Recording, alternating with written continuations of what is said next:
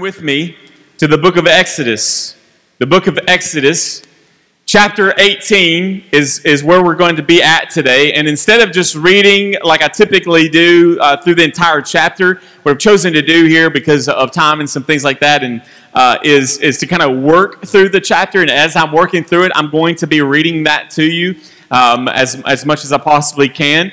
And so, um, if you've been following along with us, we've been working through the book of Exodus. And today we come to the book of Exodus, chapter 18, with a sermon titled Not Alone. Not Alone. So last week in chapter 17, um, I, I, preached a sermon called He is With Us, and I was speaking directly about um, how God was establishing as the banner, the Lord is the banner, what He was declaring to them was to answer the question from chapter 17, verse 7, where the Israelites are asking the question, Is the Lord with us?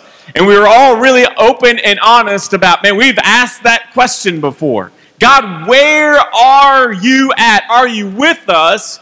And through the war, through the battle that we saw last week, we see, we see God once again establish and reveal himself to the people and declaring, I am right here. I am the flagpole. I am the standard. I am God. I am your banner. Rally. I'm the rallying point of the troops. I'm the rallying point of, of the Christian church. Look to me. I am here. I am with you. And how all of that pointed to the cross of Jesus as being the ultimate banner that is pointed to us that in our greatest time of need that we should look and cling to the cross because that is brothers and sisters, all that we truly have. So, this is kind of a part two to that. But it's not just that God is going to show us that He is with us, but today He's going to be showing us that we need each other, that we cannot do this alone. All right? So if you're also new to mission, every so often a text will, will work its way up into this because we work through books of the Bible that, that causes us to have a family meeting. All right? Much like this is going to be much like a membership meeting to some degree. All right? This is very family orchestrated. It, I'm going to be talking some about us here at Mission Church. And so when I do that, just like you have, hopefully, have family meetings in your home, those are good things to have. I'd encourage you to do that if you don't um, is that, man, we've got to work through things. We've got to say some things. We've got to make sure that we're being clearly heard in, in all of that. Make sense? So, welcome. Welcome to our family meeting. I'm sorry you found a Cheeto underneath the couch. All right? Let's do this. During COVID, um, Laura and I got to, to watching a show that's on Netflix, and we came to realize that it was on regular TV as well. Uh, but we had a little bit of extra time on our end early in COVID, right? Everything was shut down, couldn't go anywhere, couldn't spend any time. So we, we started watching this show. And, and as many of you guys know, it's like I love the outdoorsman. I'm such a wannabe outdoorsman. Like, I just absolutely love hiking and fishing and hunting and all of those sorts of things. And as time allows, I try to, to do those things, but it doesn't allow for very much. So I watch a lot of those things on. Te- I'm living vicariously through television of outdoorsmen, specifically those in Alaska. And we got to watching this show, and this show is called Alone. Anybody ever seen this show? All right. So we absolutely love this show called Alone. I think it's on the History Channel. And what they do is they take about 10 men or women and they take them out into this remote wilderness, typically up in Canada or Alaska. And it's where all of these grizzly bears live and they take them on a boat, and you get like a, you know, you know, a backpack and a camera.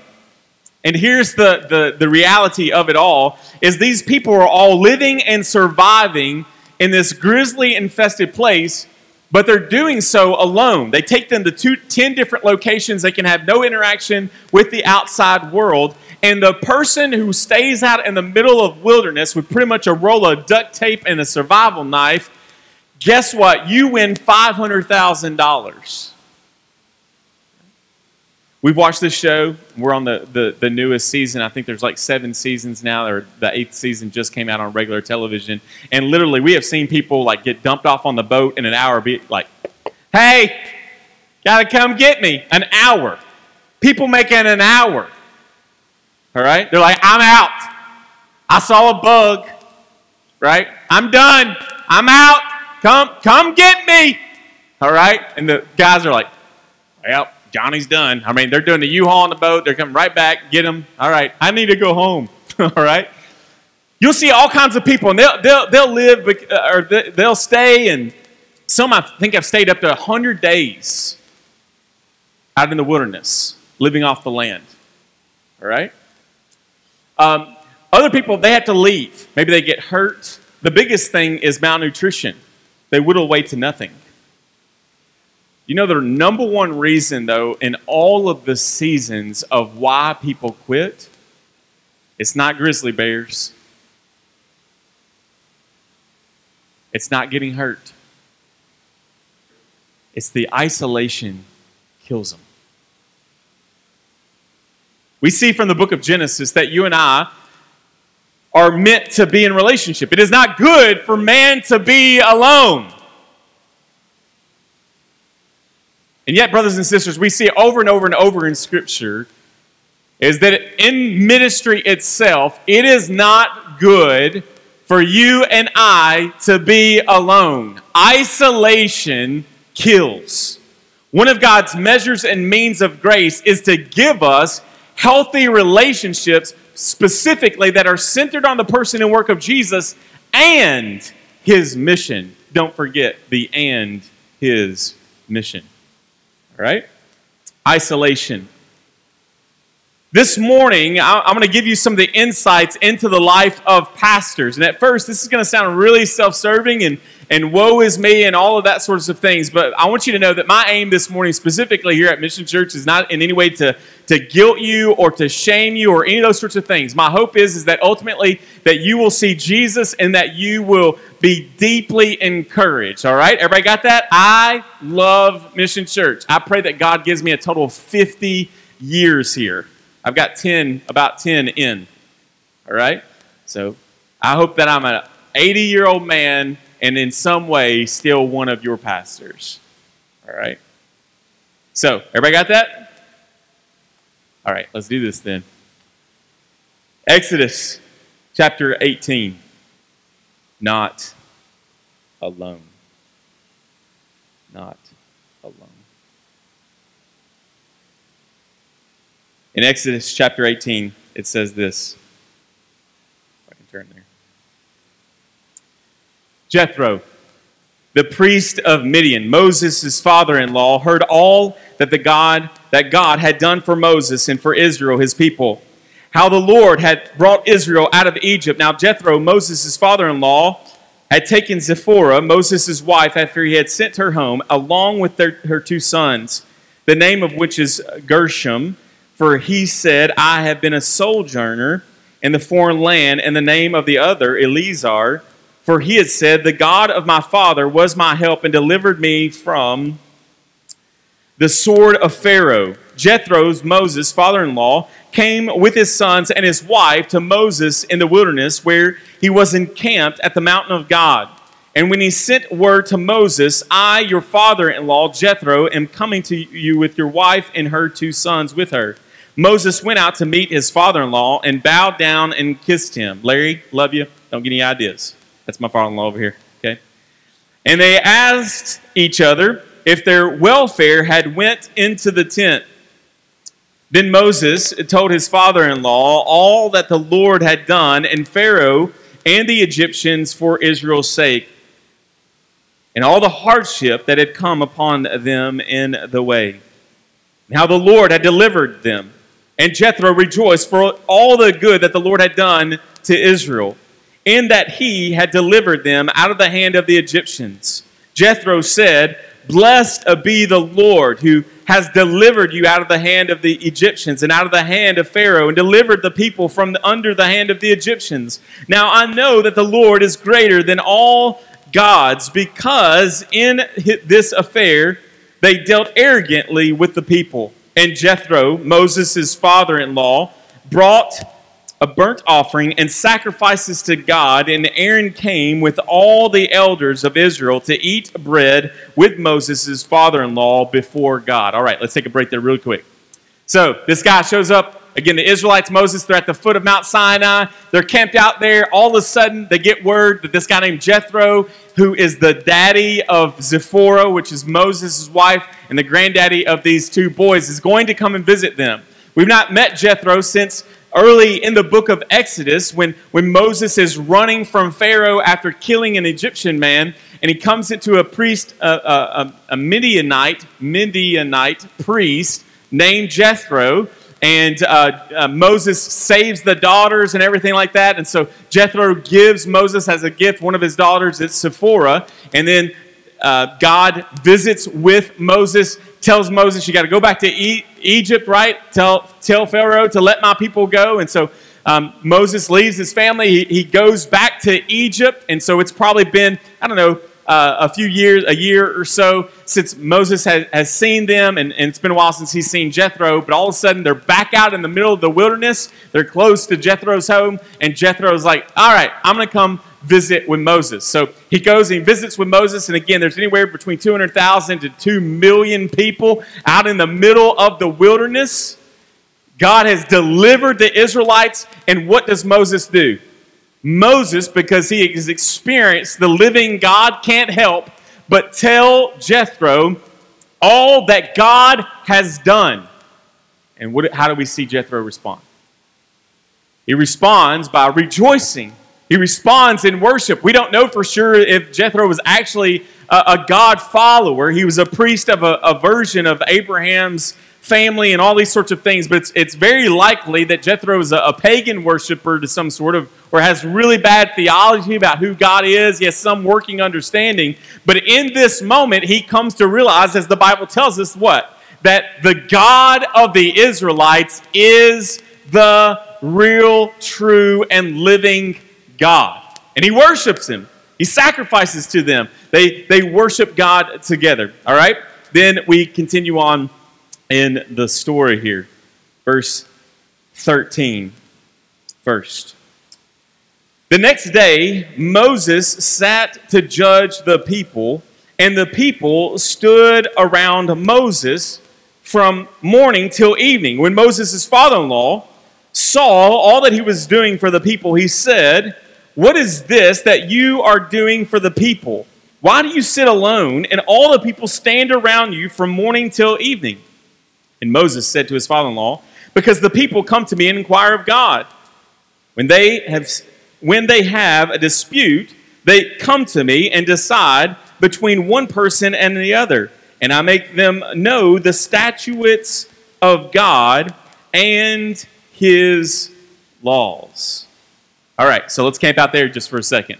So, what is Moses doing? They're camped out for a little while. Again, at, at the foot of the mountain of God. We'll learn more about that next week. And lo and behold, what is this large group of people made up of? Well, they're made up of humans. And anytime you get two humans together, what do you got? A problem.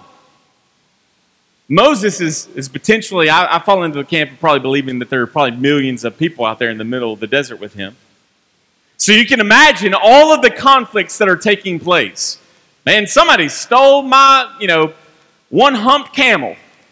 And I know that that one's mine because it's the only one in this entire congregation that's only got one hump. Look at the bottom of his foot. I wrote Andy on the bottom. It's mine. All right?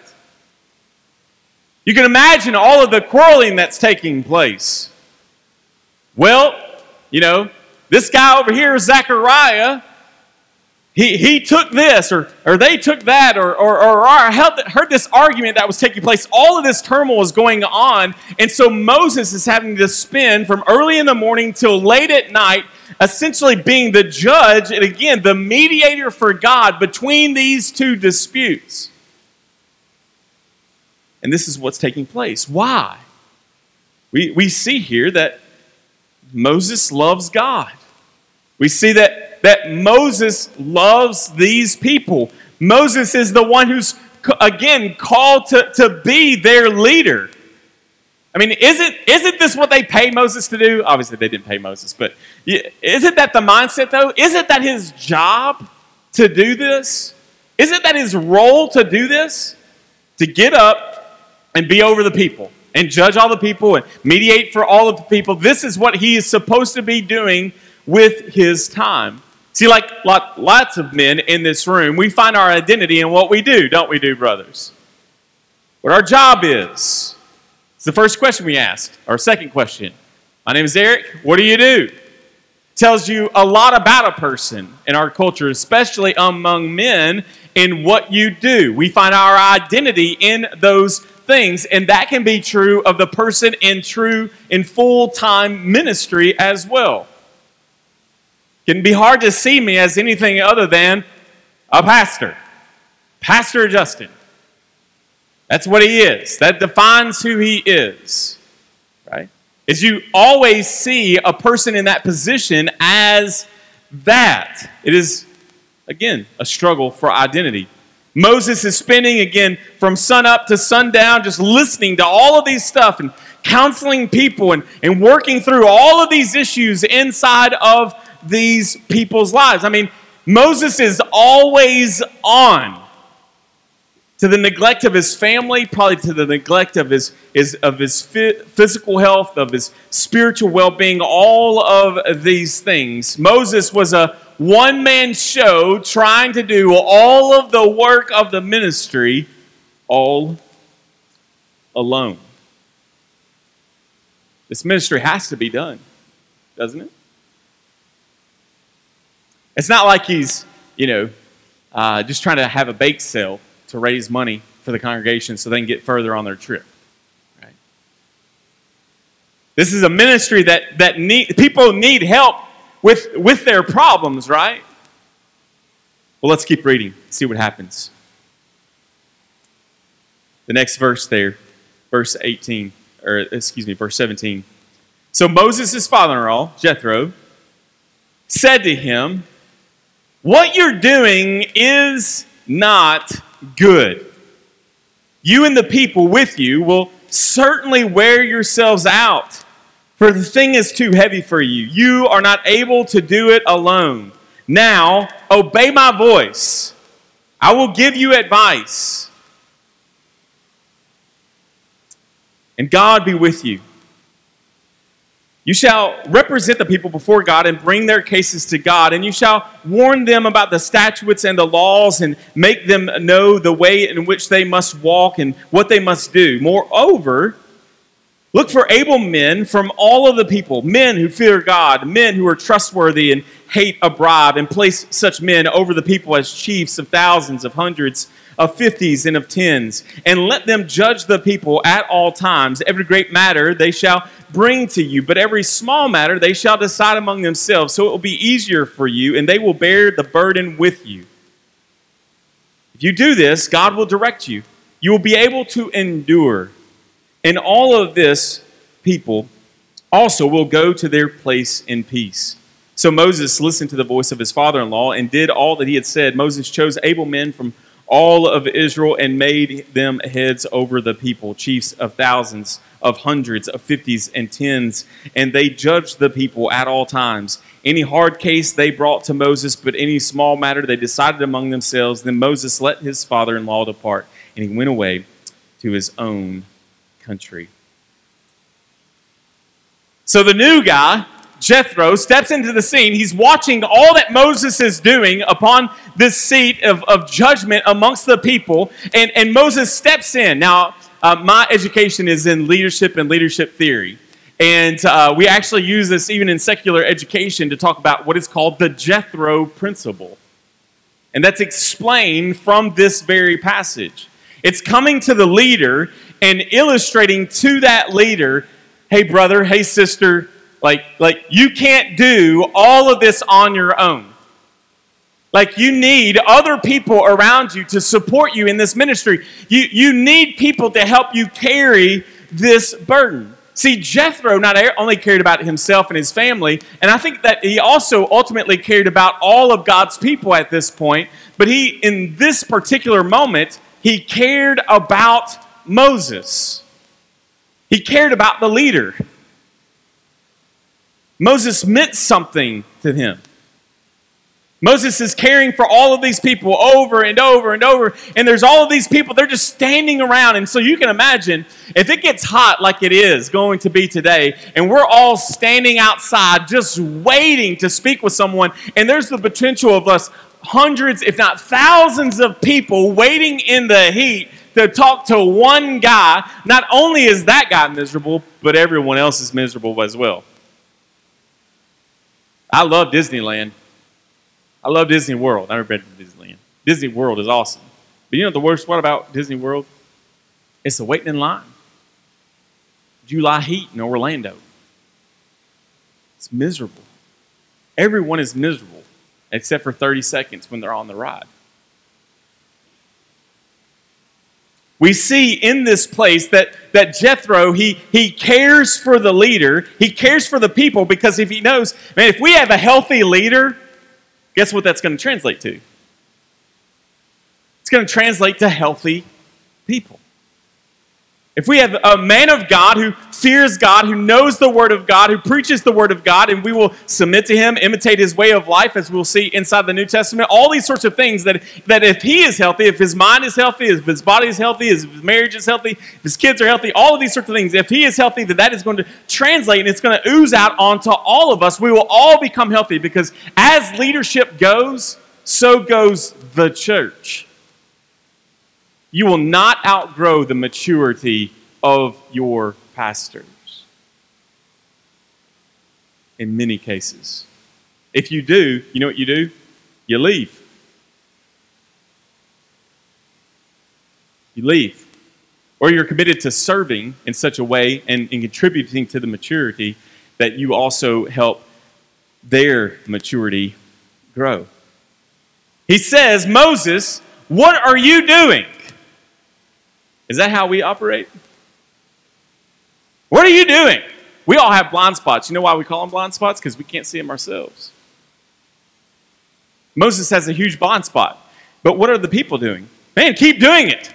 Just keep doing this. Just keep doing it. Do it, do it, do it, do it, do it, do it, do it, do it, do it, do it, do it, do it. But somebody had to step in to pastor the pastor to say, you can't do this anymore. Like, you, you have got to stop this. We, we love you. He says, you will certainly wear out. In the Hebrew, uh, what that means is, is that it, it literally means like a, a, a grass blade or a plant is going to wither up and die.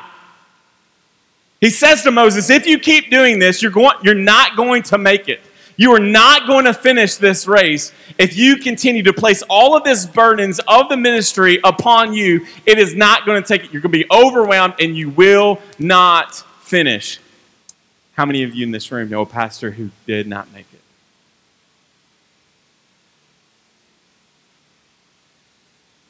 Didn't make it. The stress is going to kill you.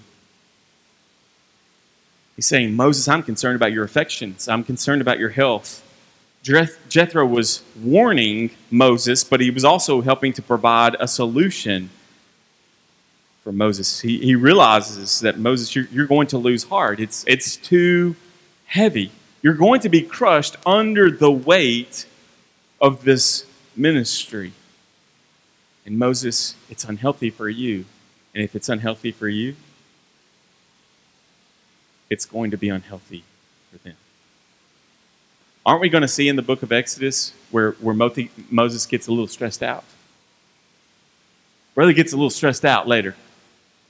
And when he does, it ain't good for him or for the people. Right? So, what does he tell Moses to do? He tells Moses, see if you catch this. He tells Moses to pray, to petition the needs of the people to God.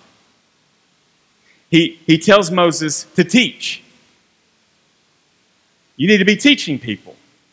You need to be teaching all that I all that God is showing you and teaching his, his leaders, you need to be teaching that to other people.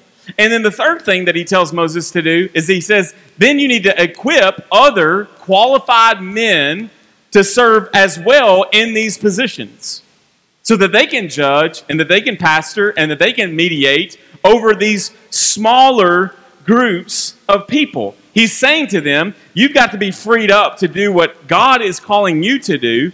And in order to do that, ministry must be given away. It is not something for one guy or a few guys to hoard, but it is the responsibility of everyone inside of this people group. So, Moses, you pray, you teach, you equip, you send out these people, all right? That's what faithful men do. You need to find able men, qualified men. And he gives us that example men who fear God, uh, faithful men, trustworthy men, men who can't be swayed by money. And the aspects of this is that if they were to come to one of the judges or one of the, the leaders and they were to offer them some extra money and they were to take that money in the form of a bribe, well, we don't need leaders like that. Moses, find these people. And then what I want you to do is, is I want you to take all of the number of people and then I want you to divide them up into smaller groups. Because even a qualified man can only handle so many people before he becomes overwhelmed and burnt out in the stress. Is this policy and procedure, if you want to use those terminology, does this leadership pipeline sound familiar to anyone? Yes. Because if you skip ahead to the New Testament, Paul is, is telling Timothy and these other guys how to raise up leaders. And he gives them the do- job description. And you know what he tells them? That pastors, shepherds, elders, those are all synonymous for the same position within a church. He's saying, in this plurality of elders, here's what the elders need to be doing. Here's what the pastors need to be doing. They need to be praying, right? Isn't that what he says? They need to be preaching the gospel, teaching these truths, and they need to be equipping the saints to do the work of the ministry. Isn't that what we see? We see this larger body being broken up into smaller groups so that they can be handled and that they can be managed. It's very reflective of uh, some things that we have tried to do here at Mission. All right. So everybody kind of understand what's happening in 18. It works well, it works great. Jethro goes on his way. And you're sitting here and you're like, hmm, what does this have anything to do with us? You're like, man, this, this is one of those pastors' conference. Yeah, you should have preached it there, or one of your leadership classes there. Yeah, I can understand why you. But what, what in the world? Like, where's Jesus in this text? Right? How is this going to motivate me? I, I'm not getting the you know the Holy Ghost chill bumps or anything when I read this passage. I mean, where's covered in the blood? Where's all of these things? Well, thank goodness that the, the Bible gives us some insights not only into to the greater, like 35 heavenly level viewpoints of things about who God is, who Jesus is, who the Holy Spirit is, but there's also some very practical nuggets that are, are descriptive but can help prescribe wisdom to us and how we should function as a church. All right? So remember what I said to you in the introduction with where I'm going right here. I love you, and guess what I know? I know that you love me. All right? We good?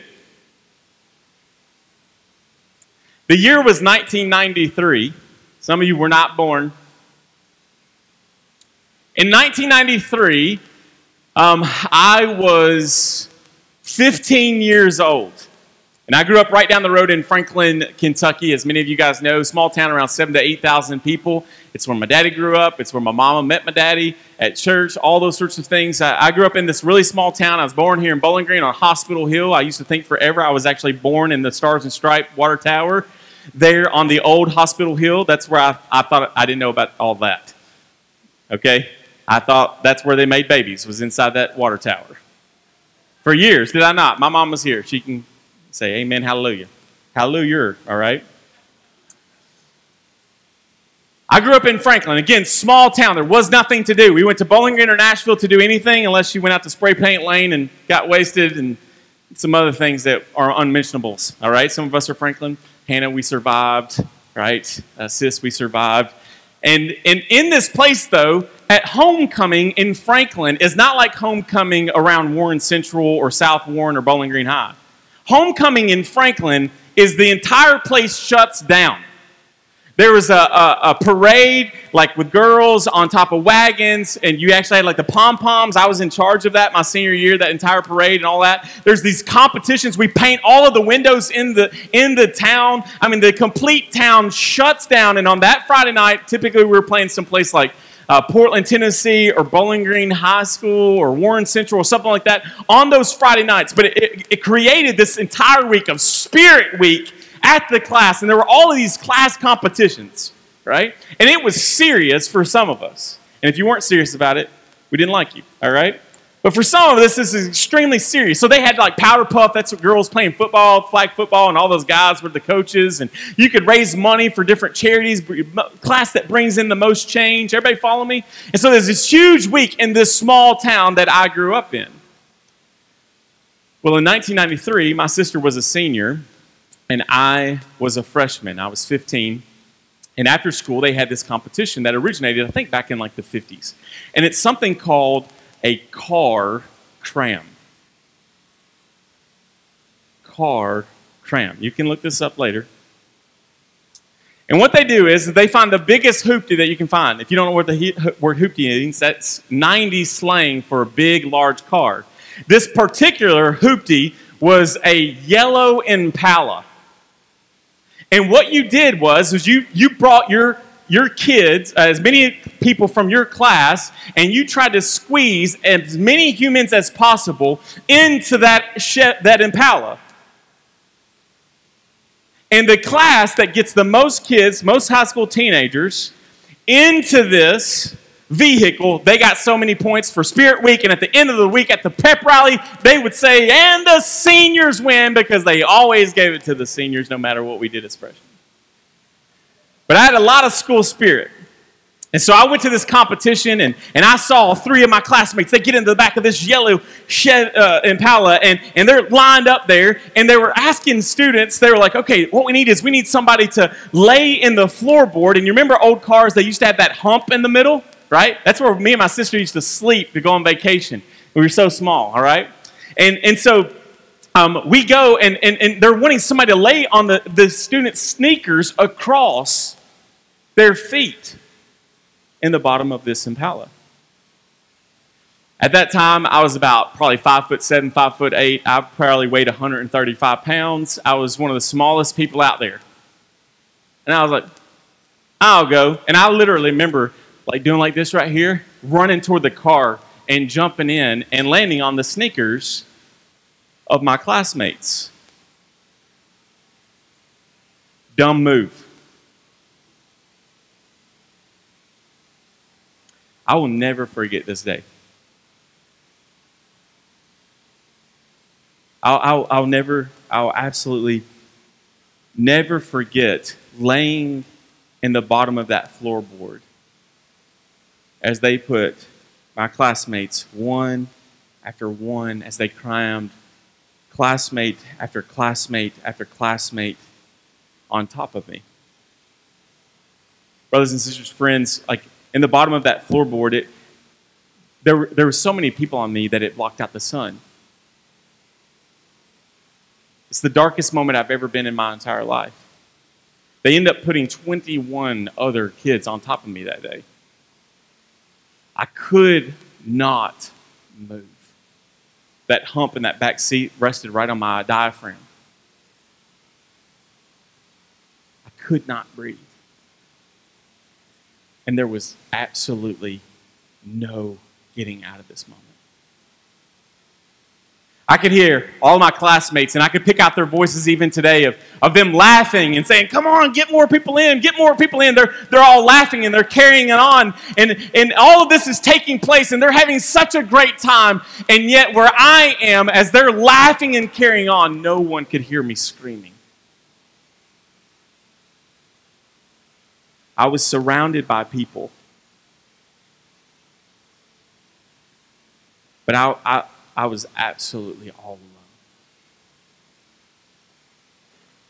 I remember freaking out in that moment as I was, I was just yelling and like, please get out, get out, please. I'm dying. I'm, I'm, I cannot breathe. I cannot breathe.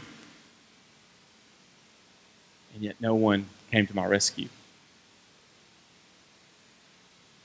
And I remember in that moment, and this is even before, though I'd been raised in church, this is before I would say that I was a follower of Jesus. I remember just saying that moment, it's like, I, I have got to calm down. And I remember saying in that moment, like, I stopped screaming. I couldn't move, I mean, my arms were just pressed into the sneakers. I'm fighting for every breath in complete darkness, and I just say, Jesus, are you with me?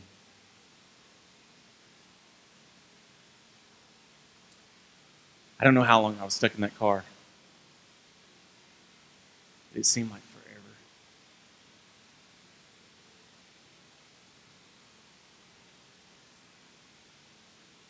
I don't know how long I was in that dark pit. But I just remember when I finally began to see sunlight. And I got out of that car and I was acting super cool. I can't tell you how relieved I was to be alive.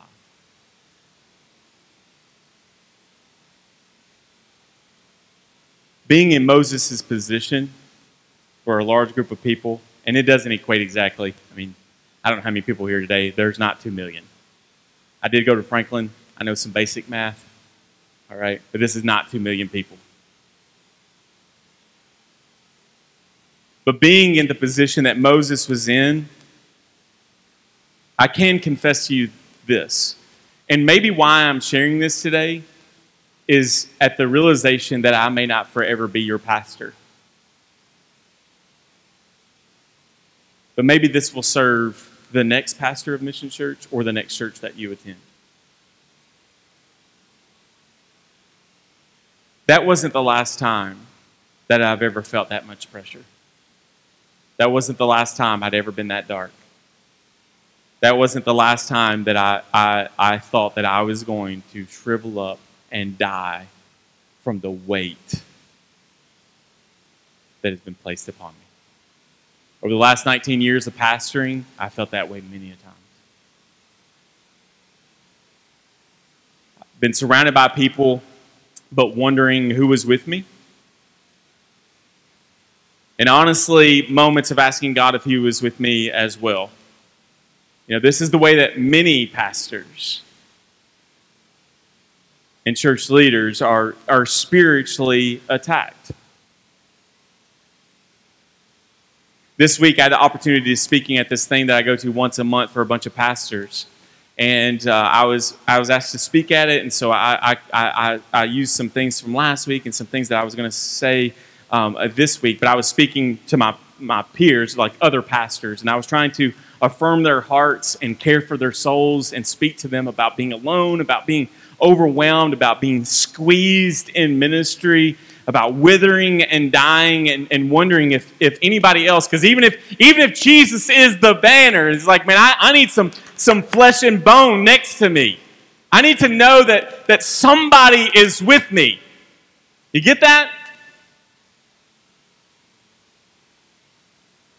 And as I was sharing with the, these friends and these brothers, trying to encourage them, after I finished my last prayer, there was some continual conversation that we had and one of the guys immediately spoke up and he said, Eric, thank you for being here today. Thank you for sharing. He was extremely encouraging me. Several people were encouraging me, and I really appreciate that. And then the conversation swiftly, swiftly moved to this statement. And this is why I want to be very vulnerable and honest with you this morning, is this is what their response is. This is the sermon every congregation needs to hear, but that no one could ever or should preach.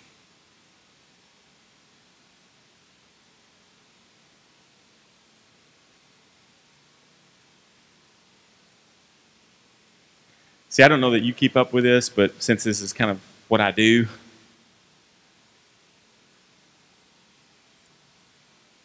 pastors in divorce rates,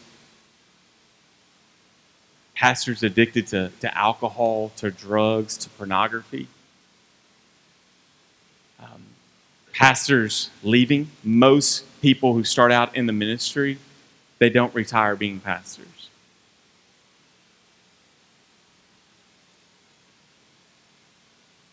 The number of pastors who have committed suicide in the last few years alone have seemed to, and maybe it's just because we're more aware of it, and some of them have been very high profile pastors, some who I do not know personally, but I've, I've, I've been in conferences, I've went to listen to these people, have shot themselves.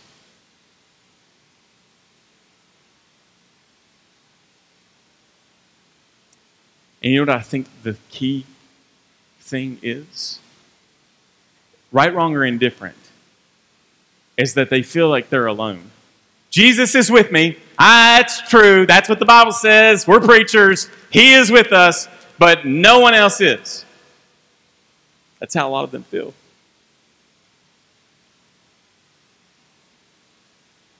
And that's what Jethro is trying to say to Moses in this moment.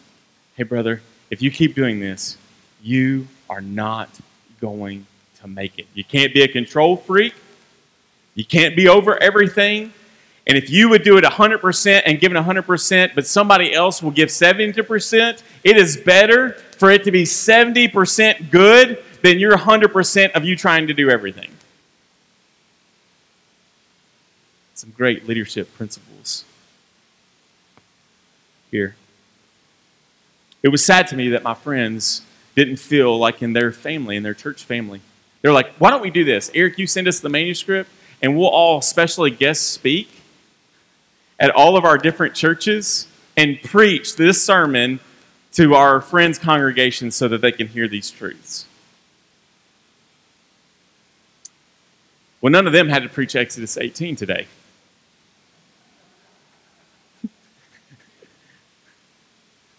Congratulations. It's like Voldemort. I've just given the sermon that no one should speak of. Sorry, Harry Potter reference, Voldemort. You can't say his name. Sorry. Thank you, Rylan. At least we have one. Gryffindor, Gryffindor, for sure. My wife is Slytherin. Um, she is. that wasn't me.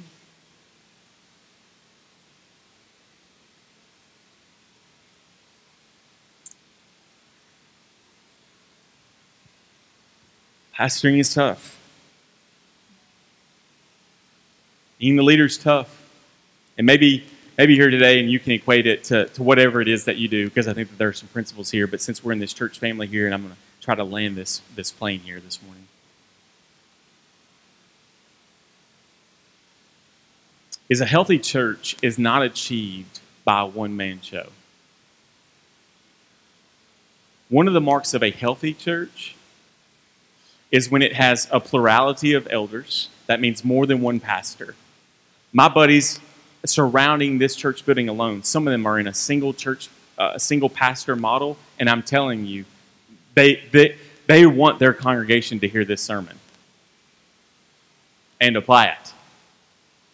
Because the single pastor church model, which is what I grew up in, and I watched my childhood pastor he was faithful to the moment that he died. But I felt so sorry for him all the time because he was the janitor, he was the preacher, he, he did everything at that place. And there were lots of uh, uh, uh, faithful women, my mom being one of those, who, who would come and, and help with all, all of these different things. But, but again, what, what he was doing and yet what God had called him to do was totally two different things. A healthy church is, is not about the personality of, of one guy. Well, we go to this church because Apollos is there and he's really funny. We go to this church because, man, the, the charisma of this guy, woo! I mean, here's the deal. Because of COVID, we don't actually attend church anymore. We attend church online. Did you know that you can be a part of a church online? And there's this guy, and he's at this other state, and he's got this microphone, and he's real cool and likes to wear really small shirts, and he's all got his muscles all beefed out, and he's got this dark voice, and he can preach, and he's got this microphone, and he says, ha, ha, ha. And after he does like that, behind him, they got a piano, it's like, dan, dan, dan, right? And that's our pastor. That ain't your pastor. It's not your pastor. And I want you to know that that's a lie from sin, Satan, and death himself that can convince people that you can go to church by watching it on the television screen. That is not the church. The mark, one of the marks of a healthy church, is a plurality of qualified men who are serving in the role of pastors. Right? That's why here at Mission, we started, we had two of us. It wasn't a one man show. There was two of us. There was me and Justin. We went a little bit further along. You guys started coming to us. We started noticing it, and then you guys started coming to us, and you're like, man, if there needs to be another pastor at this church, and it's Todd Crosby. So we went to Todd. Uh, he was already a good friend of mine, and you were like, man, are you you aspire to be a pastor? Absolutely, I aspire to be a pastor. Well, you know, we need to go through a season of evaluation in doing that to see, man, do you need to join this pastoral team? Uh, we've done that recently with Brian. That's why when he got up here, he said, I'm a pastoral candidate. He's in that season for an entire year. Usually is like, oh, you want to be a pastor? Boom, you're a pastor. No. Moses find qualified men, men who fear God, who know the word, who aren't quick to be bribed. This should be a slow process to become an elder. But even those men alone don't make it a healthy church.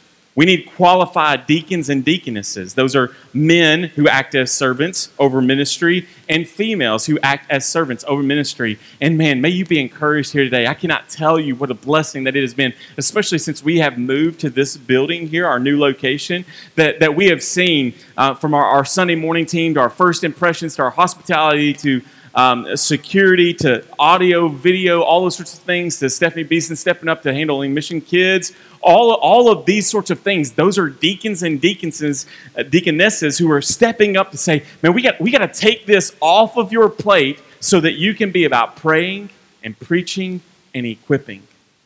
Because, Pastor, we love you too. Pastors, we love you too.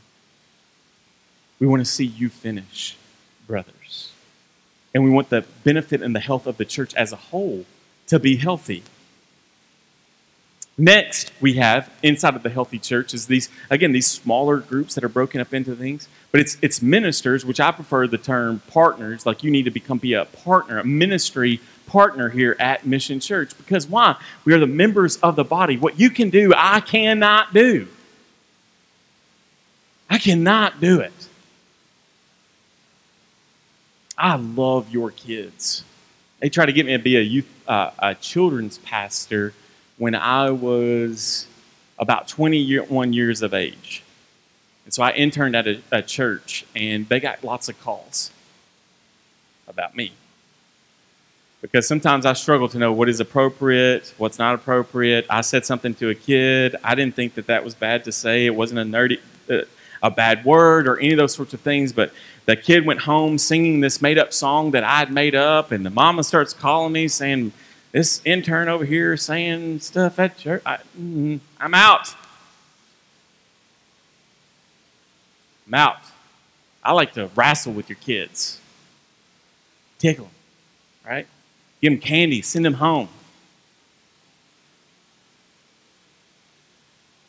Some of you are great at that.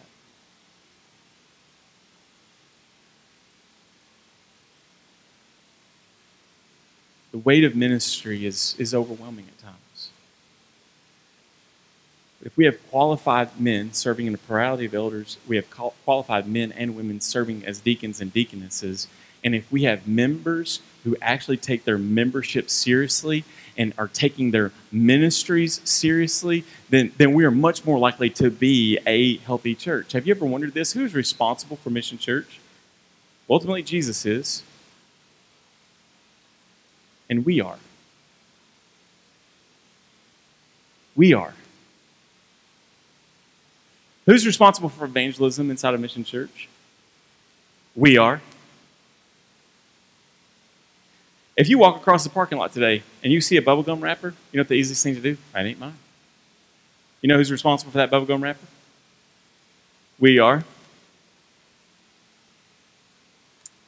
And so I want to implore you today, and I want us to be better pastors and elders and leaders, and I want us to get back to, to praying and preaching and teaching and equipping. And, and what I think that the Lord is saying to us inside of this family meetings, inside of this, is that Mission Church, it is, it is time like Like for years, I get it. We didn't have a building, we didn't have this, we didn't have all this sorts of things, but it is time for mission to get on mission.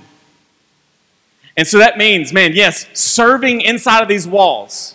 And we, we need somebody to take over the bulletins. We need somebody to take over the website. We need some, some singers, some some drum. Man, at this point, it's like if you play the spoons or that jug, like I don't care what it is. If you play all that secretly and and you'll come join this party, man, uh, we we we need those things to happen. We need kids ministries. We need people. I mean, gosh, we are good at growing some weeds in our landscaping. Like uh, this week we had a group of guys come because we needed a mailbox. They don't have a mailbox at this place. They came and put a mailbox in.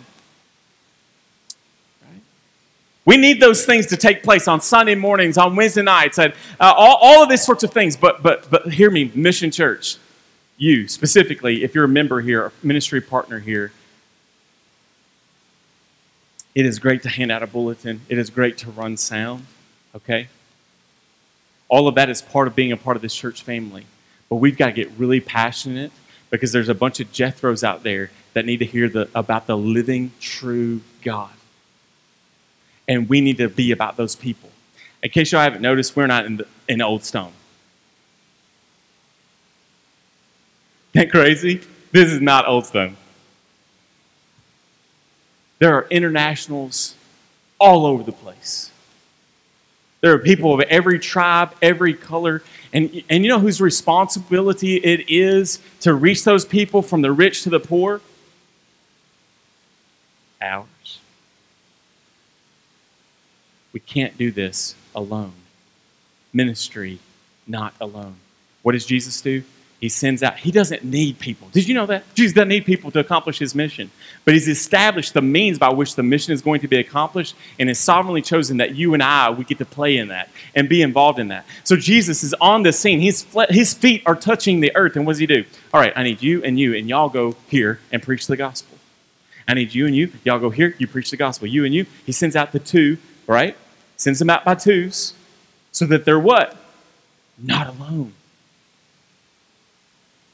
He picks 12 people, one of them's the devil. But he knows that. It's part of his sovereign plan. He gets replaced. But what does he do? He picks these 12 guys. And what does he say? Go. Go multiply. Go share the gospel. Go, go be involved in these sorts of things. Brothers and sisters at Mission Church, it is time 2021. COVID's over. You had a year's break.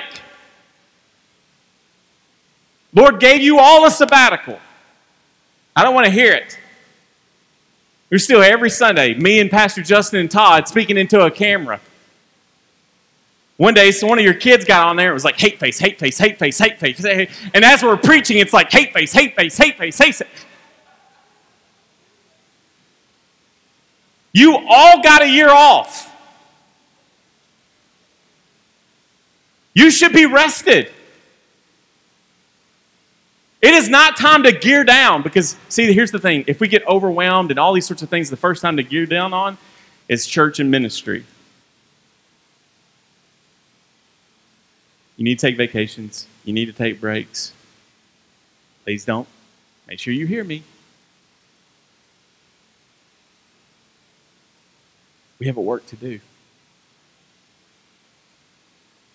Lots of people lost and unknown without Jesus. I pray that He brings revival here. I pray that I get to see it in the next 40 years. Because I'm going to be 80 and still yelling. Come to Jesus. Come to Jesus. So, brothers and sisters, if you don't have a church home, find one and commit to it. In the name of Jesus.